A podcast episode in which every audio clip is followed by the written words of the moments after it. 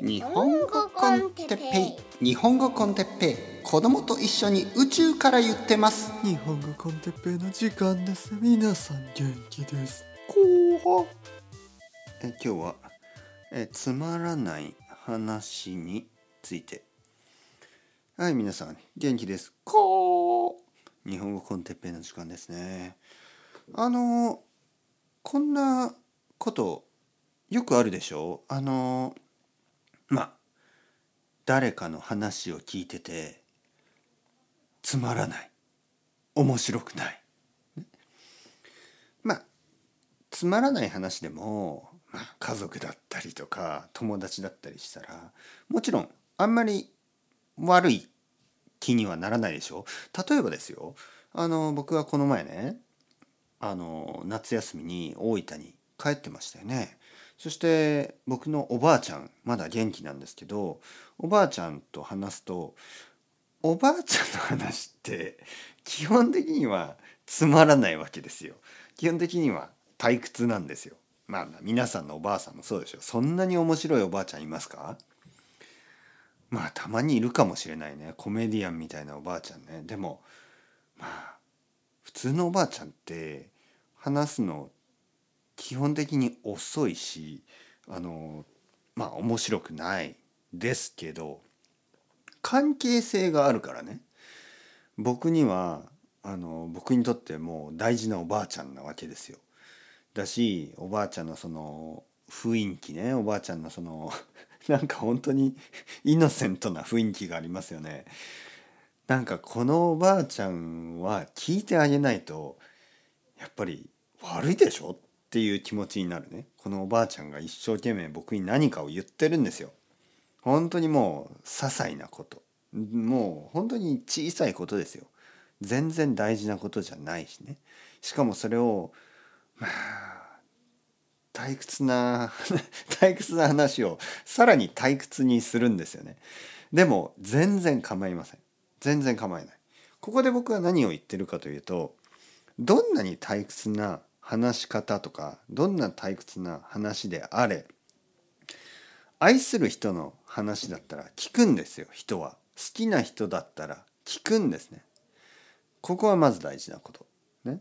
だけどですよ、だけど関係の薄い人ね、いわゆる例えば YouTube で今日見た人とか、ポッドキャストで今日聞いた人とか、そういう人ね、全然自分と個人的な関係がない人が退屈な話をしてたり、退屈な話し方をしてたら、イライラするし、すぐに変えたくなりますよね。はい。というわけで、まず大事なのは、退屈な話し方をしても大丈夫です。それが家族だったり、友達だったりね。僕も僕の生徒さんや僕の友達や僕の家族がどんなに退屈な話をしても全然問題ないんです。愛してる人だからね。だけど好きな人だからね。だけどやっぱり全然関係のまだ薄い人とか、そういう人と前で話をするときに、退屈だったり、退屈なトピックだったり、退屈な話し方だったら、ちょっとそれは相手にとっては結構めんどくさいですよね。じゃあどういう話し方があるか、どういうトピックか。まずね、さっきから2つを分けてますよね。僕は退屈な話と退屈な話し方、これはちょっと違いますからね。例えばすごく退屈な話を退屈じゃない話し方でしますね。僕はちょっと気持ち悪いね。そんな感じじゃないけど、例えば今日ね、コンビニに行っておにぎりを買ったんだけど、そのおにぎりがめっちゃ美味しくてさ、みたいな。別に面白くはないんですけど、うまくいかないね。とにかく話し方ですよね。話し方が面白ければ、退屈なトピックも面白く聞こえる時があるんですよね。逆にいくら面白い話でも退屈な話し方、面白くない話し方だったらつまらなく感じるでしょ。だから話し方にはいろいろテクニックもある。じゃあ話のトピック自体が面白くない。僕はねこれはちょっとどちらかといえば賛成しないですよね。実は話のトピックっていうのは別に面白くなくてもいいんですね。いつも面白いトピックについて話す必要はないですよ。だからやっぱり話し方でしょうね。話し方の方が大事ですね。話すスタイル。じゃあどういう話し方が面白いかっていうと、じゃあ分かりやすいのがどういう話し方が面白くないかというと、やっぱり目的もなくただ少しネガティブな感じ。はい。それは聞いていて嬉しくないですよね。なんか否定的な、ただ単に否定的ね。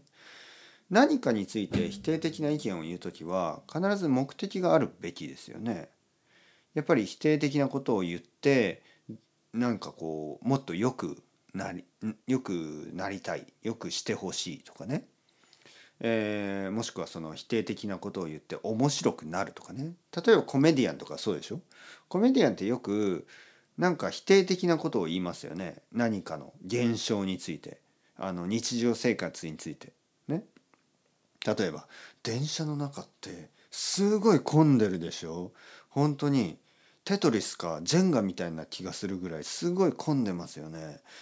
もう本当に嫌だ、息ができないみたいな、例えばそういう話を始めて面白く言うわけでしょ。目的は何ですかっていうと、目的は文句を言うことじゃなくて、目的は人を笑わすことですからね。そういう場合は全然構いませんよね。否定的なことを言っても。ただ否定的なことを言う目的がなしに、ね、それはちょっと聞いていてめんどくさいですよね。何のためにこの人文句言ってんだって思うでしょ。